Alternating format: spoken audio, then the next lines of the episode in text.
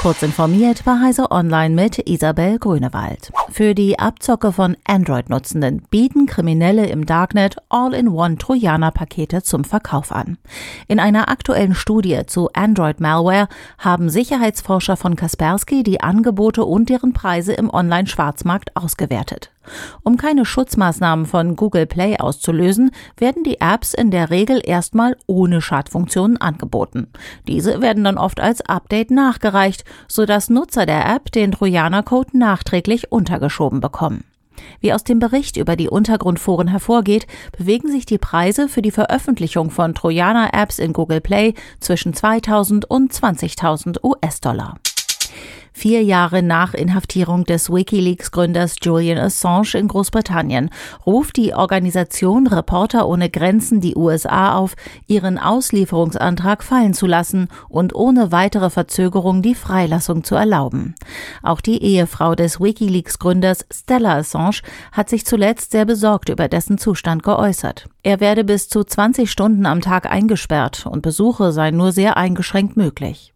Die USA werfen Assange vor, geheimes Material von Militäreinsätzen im Irak und in Afghanistan gestohlen, veröffentlicht und das Leben von Informanten in Gefahr gebracht zu haben. Unterstützer sehen in ihm einen mutigen Journalisten, der Kriegsverbrechen ans Licht brachte. Die British Broadcasting Corporation wehrt sich gegen die neue Kennzeichnung bei Twitter, sie sei ein von der Regierung bezahltes Medium. Die britische öffentlich-rechtliche Medienanstalt werde zwar von der britischen Öffentlichkeit durch eine Gebühr finanziert, die BBC ist und war aber schon immer unabhängig, erklärte sie. Elon Musk hatte neben der BBC unter anderem den US-amerikanischen Sender NPR mit dem Label Government Funded Media versehen. Diese Kennzeichnung insinuiert, dass die so geförderten Medien durch die Geldgeber auch beeinflusst werden. Kuschelroboter, die einsamen, schlaflosen oder auch demenzkranken Menschen beistehen, gibt es schon seit einigen Jahren. Nun will ein Team der Cornell University in New York ein tragbares Gerät schaffen, das Menschen auch unterwegs mit Streicheleinheiten beruhigen kann, berichtet MIT Technology Review.